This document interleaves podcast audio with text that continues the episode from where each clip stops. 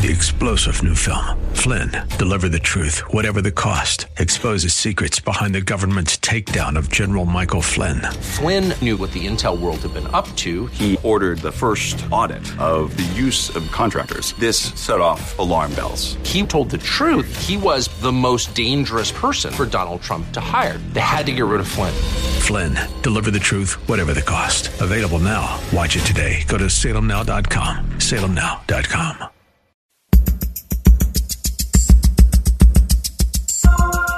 It's Lifeline with Craig Roberts. He's the host of Northern California's longest running conservative talk show.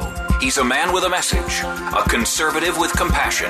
He's Lifeline's own Craig Roberts. Good afternoon, Northern California. Welcome. Just about five minutes after the hour of 5 p.m. as we welcome you to another edition of Lifeline. Keeping you company Monday through Friday at this time, as we typically do, addressing issues that impact your life, your world, and your Christian walk get a look at um, number one, what's been going on with our economy and whether or not we are really truly learning lessons from the Great Depression or simply poised to repeat them. You know that uh, Ben Bernanke, the Fed chair, um, wrote his thesis study on the Great Depression and the government's role in it and whether or not that uh, helped relieve it or exacerbate it. We've seen Ben Bernanke say the U.S. labor market is a national crisis, uh, pointing out that America has close to a 10% unemployment rate for a number of years. Some states, like California, 12%, some regions within California, almost double that number all the talk of stimulus bills and trying to get people back to work through the government dole, is there any level of hope behind any of this?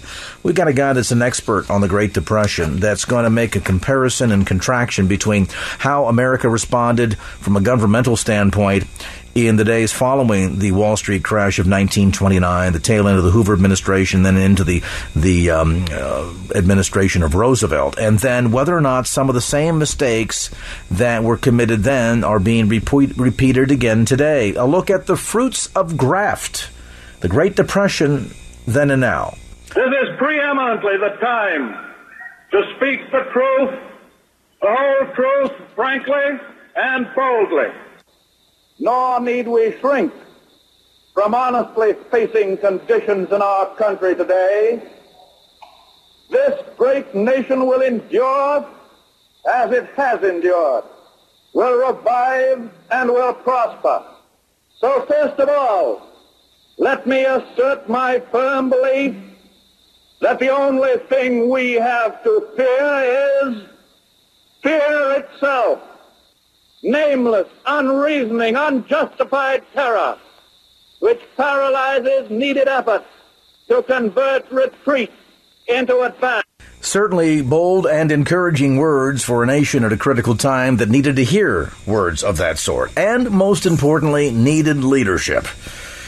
In the wake of the events of the crash of 1929 and the Great Depression of the 1930s, there's been much to do about the government's involvement, whether or not many of the steps, particularly taken by the Roosevelt administration under the so-called New Deal, were the right steps to take, or as some might assert, was the New Deal ultimately a wrong deal? Did it ultimately prolong and deepen the pain of the Great Depression?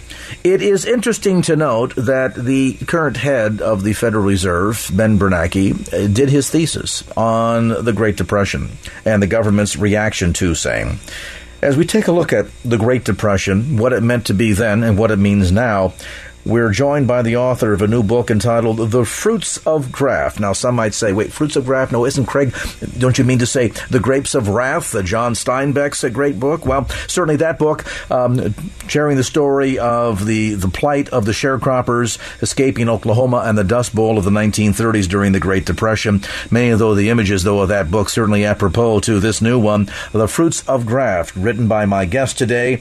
He is managing principal and chief economist for classical Capital and author Wayne Jett. Thanks for being with us on the program tonight. Very happy to be with you. Thanks for having me. Uh, let, us first kind of uh, spend some time analyzing the genesis of these two events. I think a lot of us understand that in the late summer, early fall of 2008, the bottom fell out of the derivatives market, the repackaging that had been going on, the promises of the, the worthiness of many loans that had been made that turned out to be no there there, largely led to the collapse of, uh, you know, not just the housing industry, but everything associated with it. What of 1929, though? What what actually led up to a so-called uh, Black Thursday on October the 24th of that year, and how many comparisons can we draw between the severity of that crash back in 1929, Wayne, and where we're at today? Well, let me start by uh, talking about uh, how the crash came about, why it was so bad. Um, a book in seven, 1978 uh, described uh, a very definite, clear uh, co- uh, correlation between the days of the Great Crash uh, and voting on the floor of the Senate, uh, adopting uh, very high tariffs under the Smoot-Hawley tariff trade bill that had not yet been enacted at that time. But every day that there was a, a significant vote indicating that the Senate was moving away from free trade and to a protectionist uh, tariff law, uh, there was a, a tremendous crash in the market. Um, there would then be recovery on whatever news there was uh, of the free trade people winning and so forth and so on.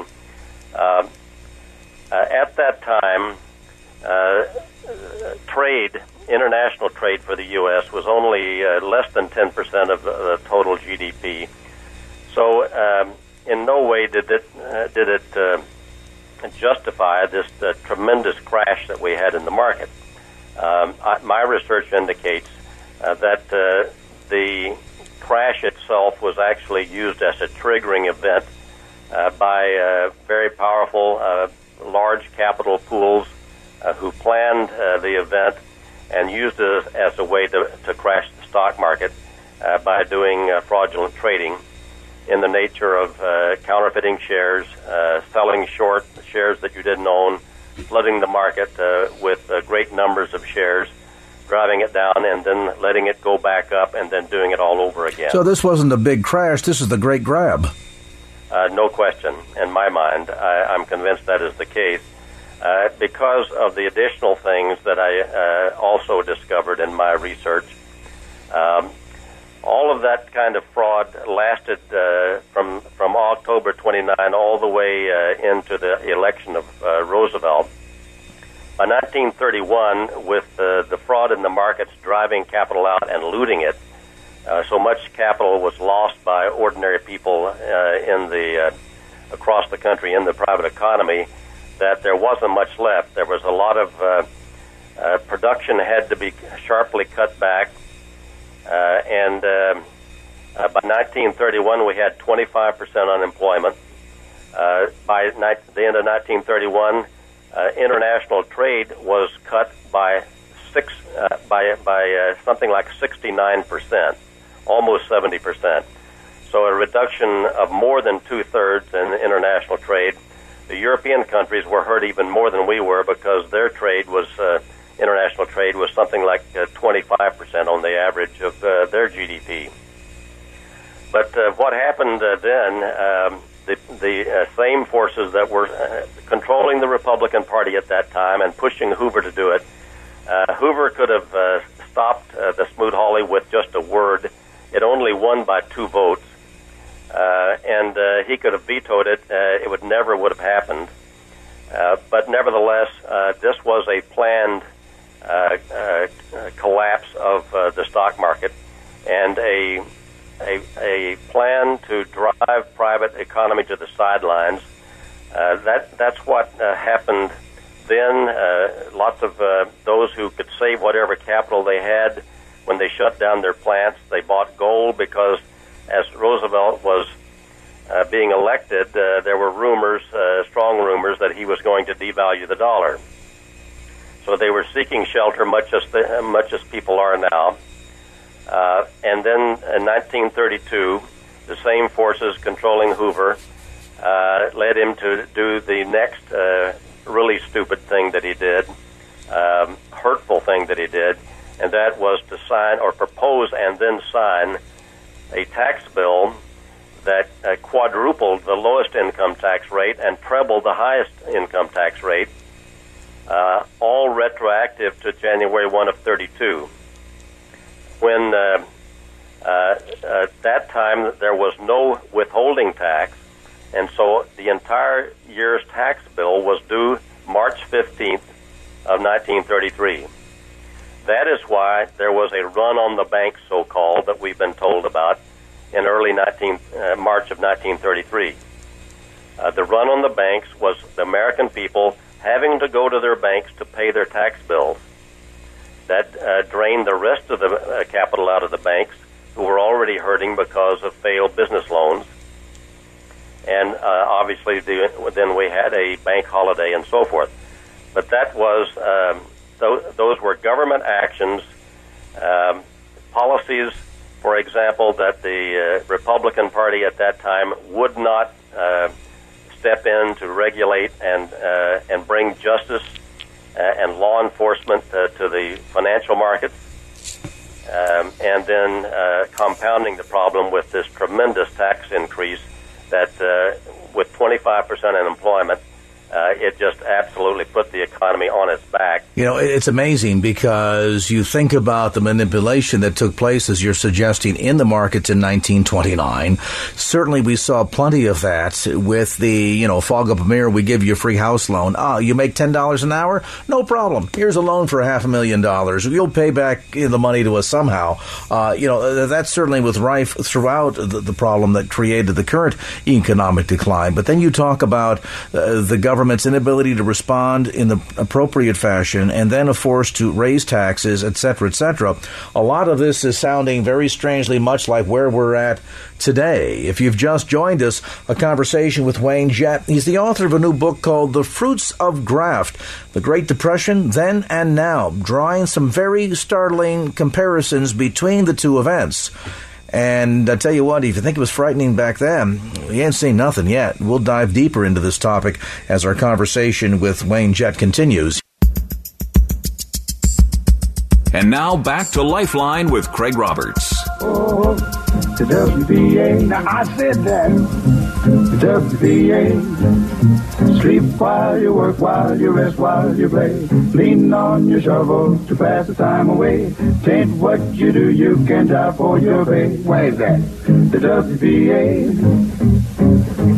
Ah, uh, yes, indeed. Welcome back to the program here, just about five minutes away from the hour of 6 p.m. Uh, the WPA, one of the many uh, types of alphabet soup programs proposed and put into effect by the Roosevelt administration back in the 1930s to try to relieve the pain of the Great Depression and much of the, the fruits of graft that took place.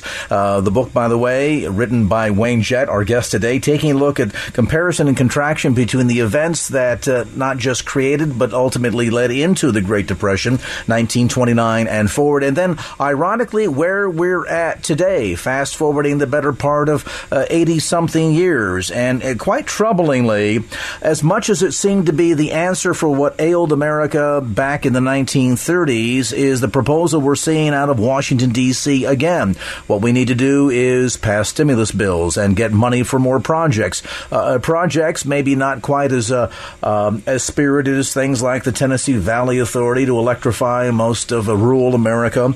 Uh, the National Recovery Act, or the the much maligned WPA, there, uh, and, and, this comparison between the two, it, it's surprising, Wayne, because many economists at the time argued it didn't seem to be doing much to get the economy jump started back then.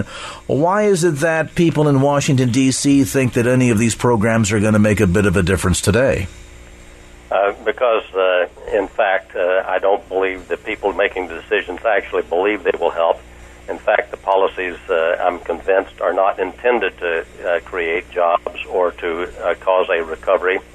Uh, quite the contrary, uh, they're uh, they're leading us uh, and assuring again, just as was done uh, all through the 30s, uh, that we cannot recover from economic depression uh, they are looking to push us deeper into economic depression. Uh, and uh, in, in one particular way, uh, the policies they're using are even more insidious, more more destructive uh, than in the 30s. Uh, certainly, those uh, adopted in the 30s, uh, I'm quite certain, were adopted to cause poverty, not to cure it. But what we have now is a, a policy of creating tremendous debt and not raising taxes immediately, but incurring the debt uh, that will be unpayable no matter how high taxes are raised in the future. Uh, that uh, presents a destructive trap now, a trap door under our Constitution that could cause the fall of our government. Uh, this is an extremely uh, serious uh, matter now, and um, I, I, I, need, however, uh, if you'll permit me, uh, to speak a little more about what happened uh, when Franklin Roosevelt took office, because the, the the picture that I presented so far of getting them into the depression is not even as bad as the one that assured that they got deeper in the depression and continued uh, much longer, uh, all by design. Um, I might, uh, if that's okay with you. Yes, please, because as I mentioned, you know, we, we, we saw the big campaign going on. Uh, the president was going to offer America a New Deal. Some, looking back historically, might argue it turned out to be a pretty raw deal for most of America. And as you're suggesting, uh, there was a lot more to meet the eye than just this alphabet soup of programs that were proposed in an effort to try to fix things. And in fact, there was another agenda at play, kind of the, the behind the scenes agenda, I guess we say, Wayne, that uh, was much more insidious, wasn't it? Well, it was, uh, it was the controlling agenda.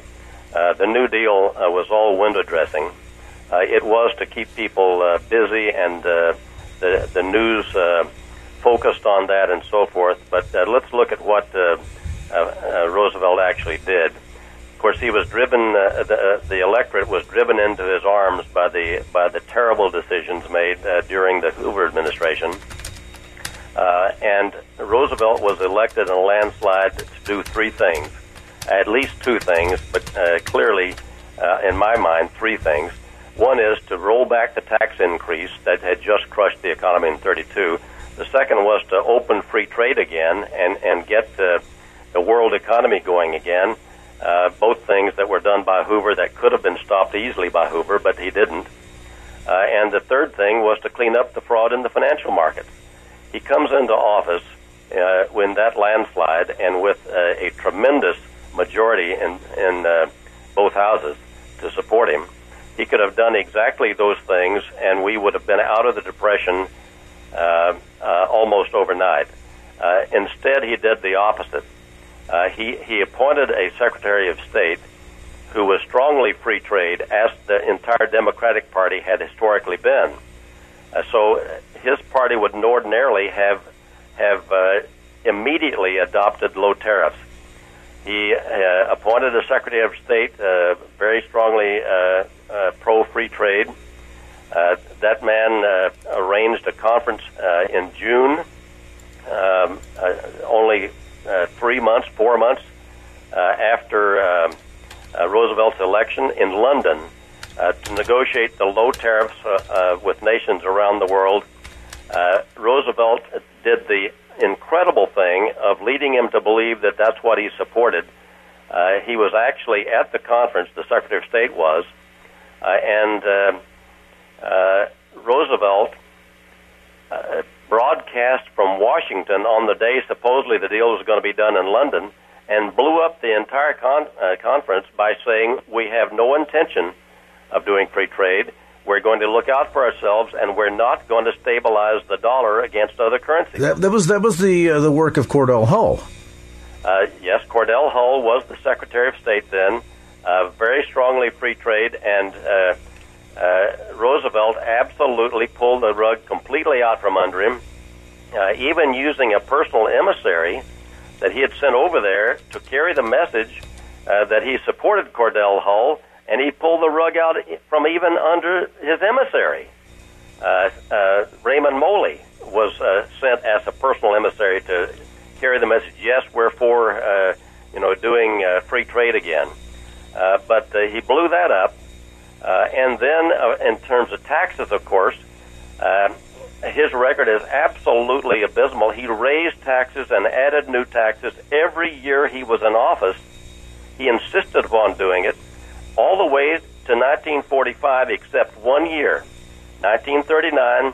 The Democratic Congress would not pass a tax increase because they lost 81 seats in the previous November election. You know, one of the other interesting comparisons, and I want to have you elaborate on this when we come back, Wayne. It, it's interesting to note. We came off of the heels of the the whole savings and loan crisis, 1970s, early early 1980s. Remember the whole Keating Five, et cetera, et cetera. And a lot of people forget that when all of that finally came to fruition and, and the, the collapse of, of so many of the S&Ls across America uh, had finally kind of worked its way out, that upwards of 1,800 people that were responsible and involved with and directly benefited from that entire debacle ended up doing jail time. Fast forward 25 years we have a second major banking crisis, which overshadows the severity. I mean, you know, we're talking about the S&L crisis that had uh, billions of dollars in lost money, and of course, as we know, what's transpired since 2008 equals, you know, trillions of dollars in wealth that just disappeared overnight, and yet, not a single banker, not a single Wall Street insider has been held accountable, has been investigated and sent to jail for all of their actions. S&L crisis of the 1970s, early 80s, almost 2,000 of them went to jail. And by 2011, nobody. And you can't count Bernie Madoff because Bernie was just into his big Ponzi scheme that took place a lot sooner than all of this. In fact, a lot of them were probably jealous that he got as much as he did for as long as he did. 65 billion dollars. A lot of potatoes. We'll take a time out. Come back to more of some insights tonight. Wayne Jett with me. The book is called The Fruits of Graft: The Great Depression Then and Now. It's an eye opener, startling information to be sure. Buyer beware. Back with more as Lifeline continues. And now back to Lifeline with Craig Roberts. All right, thank you, sir. Welcome back to the program. We continue on our conversation tonight. He is managing principal and chief economist with Classical Capital LLC and is joining us today to talk about his new book, The Fruits of Graft The Great Depression Then and Now. Wayne Jett is with us tonight. And Wayne, as we were talking about some of the, the inability of the administration, both now and back in the 1930s, to try and curb uh, the impact of the market collapse, uh, a market collapse collapse that, as you point out in both scenarios, was largely one that wasn't created just out of the cause of different forces sort of colliding in upon one another, but actually was an engineered collapse, and even a lot of the response to it has been very carefully crafted, up to and including the fact that very few people, we were suggesting before the break, have, break, have been held accountable for their involvement in any of this, both the current go around as well as what happened back in the 1930s. Uh, yes, very true. And there's a, a very uh, important reason for that. Uh, that is that the so-called Securities and Exchange Commission that was set up by Roosevelt. Uh, the 1934 Act established it, um, and uh, it became operative in 1935. Uh, but it was uh, set up uh, to be the shield for the big players on Wall Street, uh, not their watchdog. Uh, it was uh, uh, it was uh, put under the control of the biggest manipulator of the 1920s and uh, 1929 and all the way into 1934. The biggest manipulator on Wall Street was Joseph P. Kennedy. Mm. Uh, he was certainly the most notorious, uh, yet he was made the chairman of the SEC.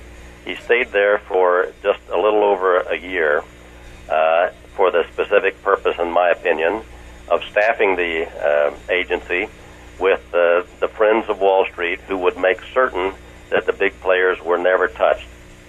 Uh, and uh, they have operated that way ever since. Uh, in fact, uh, none of the big players of Wall Street uh, are ever uh, really uh, penalized uh, in proportion to the things that they do. Well, let's talk, for example, about the SEC. It's very curious that as much as there were plenty of warnings that there was no there there in a lot of the claims that were being put forward by the banking statements coming from any of the big institutions, whether you're talking about if Citibank, Bank of America, Goldman Sachs, uh, even a few that no longer are with us, like uh, Lehman Brothers, and yet no hue and cry, no response of the SEC to in- open up deep, broad, and wide investigations into any of the manipulation that took on uh, took place leading up to 2008, and yet, and yet dare Standard and Poor's drop the bond rating of the United States government in response to uh, Washington D.C.'s inability to come to some kind of agreement over the debt crisis, and immediately the SEC open up an investigation into them. Now there seems to be something slightly foul. Well, uh, uh, I think even worse than that, uh, the destruction of the fin- large financial firms uh, in 2008 in large part was planned demolition. Uh, it was not because uh, they had uh, lots of uh, terrible toxic assets. Uh, in many cases, quite to the contrary. Uh, those firms, starting with Bear Stearns, were destroyed by manipulative trading, primarily called naked short selling. That is today in the electronic computer world it basically is a situation in which you can create shares, as many as you want to create, and sell them. Uh, if you're a hedge fund or a major institution like an investment bank, uh, you can sell as many shares of Bear Stearns as you want when you when you have none at all in your ownership, and you don't have to borrow them and you don't have to deliver them. They were being allowed to create those in the millions to drive the share prices down of those companies uh, the SEC did absolutely nothing about it. Uh, Fannie Mae and Freddie Mac, of course, uh, being guaranteed by the federal government uh, at at one point in July of 2008. Uh, because of that guarantee by the federal government, there seemed to be some pressure, or at least an opening for the SEC to do something to stop the obvious naked short selling of those uh, two big firms into oblivion. And lo and behold, uh, uh, after denying naked short selling was a problem for lo these many years, the SEC issued an emergency order in July of 2008 to prohibit uh, naked short selling of the shares of Fannie and Freddie and uh, 17 other major international banks uh, all of whom uh, are primary dealers in Treasury securities. Of course, by then, yep. isn't that long after the horse had already escaped out of the barn? Well, actually, it wasn't. As soon as, uh, before they issued that order, right up to the time they issued, the naked short selling was such a degree that those two big institutions, Fannie and Freddie, and, and remember, these are yield type uh, investments the, t- the kind that uh, mutual funds buy for steady return. They were not go-go uh, funds. So all of those shares of Fannie and Freddie really were owned by mutual funds, which do not trade them. Uh, and yet they were trading over 400 million shares per day. 400 million shares per day plus. Uh, even though they had something like uh, a million two, uh, a billion two shares uh, totally uh, outstanding. That is a tremendous amount of their shares to be trading. Well, as soon as that emergency order uh, went uh, forth saying no naked short selling, guess what the trading volume was? It fell to something like 20 to 30 million dollars uh, shares per day. Uh, so you can see that we had uh, close to 400 million shares of fake shares being sold every day uh, in those uh, two big entities, and it drove the share price down. Uh, the SEC stopped that naked short selling for 30 days, or basically one month, four weeks. Uh, and during that period of time, the, the share prices of Fannie and Freddie about doubled. Uh, so did the uh, shares of those other financial institutions that happened to get that protection. Uh, and yet, uh, the, the SEC then uh, revoked its order. They went right back to naked short selling, drove the share price down again. Uh, even at that time, uh, one of the major analysts on Wall Street uh, covering Fannie and Freddie put out a report saying that both of those firms were much stronger financially than they were uh, being shown to be in the market. uh, and yet, uh, the naked short sell, and, and by the way, they went up again for the three days after that until Friday of that week, and that was the weekend that uh, the economic czar, Henry Paulson, fresh down from Wall Street's Goldman Sachs to be Treasury Secretary, went in with the regulators, cut their throat, and according to his words, the first thing those uh, the heads of Fannie and Freddie heard uh, were their heads hitting the floor. Uh, they took over those entities, uh, basically put them under uh, uh, government control, and what has happened with those entities since then uh, is largely a mystery. But one of the, the great plays that has taken place since 2008 is trying to get those so-called toxic assets out. The Treasury Department has now said they're going to auction those off uh, as soon as the market uh, is ready. Well, uh, the hedge funds that drove those uh, entities uh, down to nothing with naked short selling are now wanting, I'm quite sure, to buy those assets because indeed they are not toxic. Uh, they are quite valuable. But to buy them back on pennies on the dollar. That's correct. And they will then uh, make another, uh, uh, you know, few billion dollars each per year uh, as they go back up. Now, that is the kind of fraud that is going on. The fraud in the mor- um, mortgage market was not by small uh, subprime borrowers uh, borrowing money they couldn't pay back. Uh, in fact, the subprime loans uh, that were uh, the loans uh, made by mortgage companies, uh, by and large, performed quite well, and the companies uh, in that business, um, even though they were the target of naked short selling, uh, there is substantial evidence, in my view, that the mortgages were not really the problem. The only thing that made the subprime uh, uh, mortgages go into higher rates of default, well, not the only thing, but a major factor, is that the policy of the Federal Reserve Board uh, essentially uh, fights inflation by intentionally putting people out of their jobs, by increase, uh, purposely creating unemployment.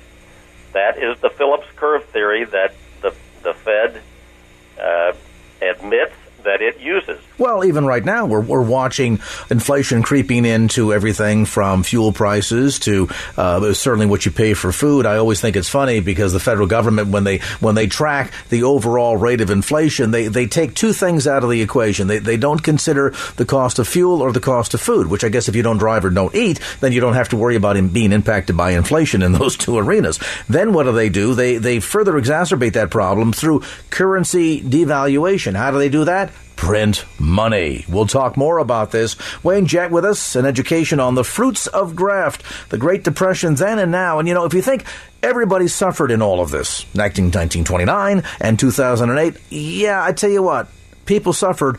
A lot of people suffered. But there were also a lot of people who focused more on personal aggrandizement and enrichment rather than ultimately safeguarding and protecting the interest of shareholders who were really made out like bandits, literally. Back with more of our look at the fruits of graft with author Wayne Jett as this edition of Lifeline continues. And now back to Lifeline with Craig Roberts. Our conversation with Wayne Jett, the book, The Fruits of Graft, The Great Depression Then and Now. It was interesting that we see not only the comparison between some of the manipulation that took place and the immediate evaporation of uh, back then billions, today trillions of dollars in wealth, but in fact, a lot of that money had to go somewhere. Am I right, Wayne? I mean, some of these people at the top benefited and benefited quite nicely from this collapse on both occasions. Oh, yes. Uh, as a matter of fact, that's one of the great uh, myths or delusions uh, uh, that's put out that uh, all of the money just evaporates. In fact, it does not. Uh, uh, in 2008 alone, uh, $13 trillion looted uh, from the capital of uh, just the U.S. alone. Uh, and uh, that is uh, per a Pentagon report that was classified at the time it was given in 2009. It was uh, declassified in March of this year. Uh, by that time, I'd already written my book, including the same kinds of things. I didn't have the $13 billion estimate, a trillion, I should say, That's $13 trillion looted uh, in 2008 alone. Uh, but um, uh, their conclusions in that Pentagon secret report uh, are the same as mine that this was financial terrorism, uh, that it was perpetrated by naked short selling, by uh, credit default swaps, uh, which are closely tied in with naked short selling. In fact, the SEC had permitted uh, credit default swaps. Uh, anyone selling a credit default swap was authorized by the SEC to naked short sell in order to hedge its positions. In other words, AIG and selling all those credit default swaps to Goldman Sachs, for example, Yeah. uh, each time they sold a credit default swap, uh, uh, for example, on the bonds of Ford Motor Company, they were permitted to naked short sell as many shares of Ford Motor as they needed in- to in order to uh, hedge their position, guaranteeing uh, Ford's debt. Uh, so they were creating uh, unbelievable numbers of shares, billions of shares going into the market uh, in order to hedge these credit default swaps. And then, of course, AIG is not able to pay off. Uh, and who steps in to guarantee that Goldman Sachs and all the ones buying this fraudulent stuff uh, get paid off? The federal government. the federal government with Henry Paulson uh, saying that the world's going to come to an end unless we pass this bill and you give me seven hundred billion dollars uh, to uh, to make sure these things get paid off. You know, there's another interesting comparison too that you make in the book, "The Fruits of Graft." Uh, we we see on the heels of the collapse that takes place during a Republican uh, leadership in the administration, uh, the next president to come in, a Democrat, a champion of poor and the middle class. Whose administrations tend to seem to guarantee the continuance of the suffering of the poor and middle class. They suffering the most. Uh, is that a fair comparison, both between what transpired under FDR and where we're at today? It most certainly is. Um, I was not in any respect uh, surprised uh, at the type of appointments uh, Barack Obama made, President Obama made in his administration for his economic posts.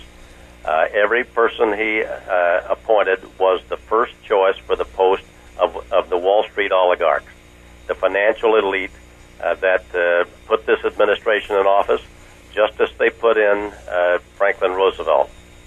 And uh, the Roosevelt agenda was as poisonous as it, it could be to make certain that there would not be economic recovery.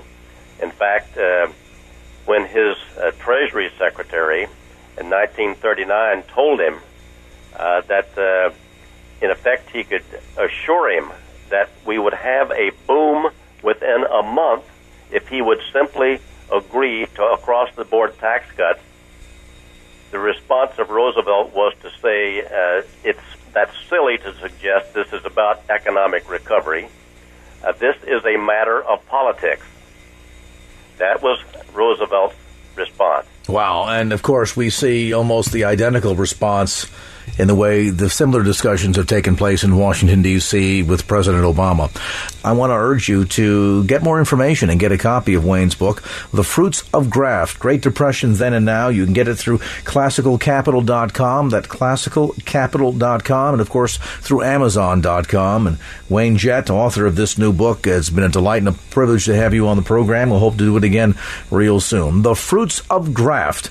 Great Depression then and now, and the comparisons between the two, as we've learned tonight, are shockingly startling. Three star general Michael J. Flynn, head of the Pentagon Intelligence Agency, knew all the government's dirty secrets. He was one of the most respected generals in the military. Flynn knew what the intel world had been up to. He understood its funding. He ordered the first audit of the use of contractors. This set off alarm bells. The explosive new documentary, Flynn, Deliver the Truth, Whatever the Cost, uncovers the facts behind this scandal. Flynn told the truth. He was the most dangerous person for Donald Trump to hire. I find out the worst enemy that I'm going to face in my life is right here in America. They took my assessment and they wanted me to change it. And I was like, I'm not changing it. They had to get rid of Flynn. with in depth interviews, archival footage, and never before seen personal records of the man behind the headlines. I just felt like I was drowning. Flynn, deliver the truth, whatever the cost. Available now. Watch it today. Go to salemnow.com. Salemnow.com.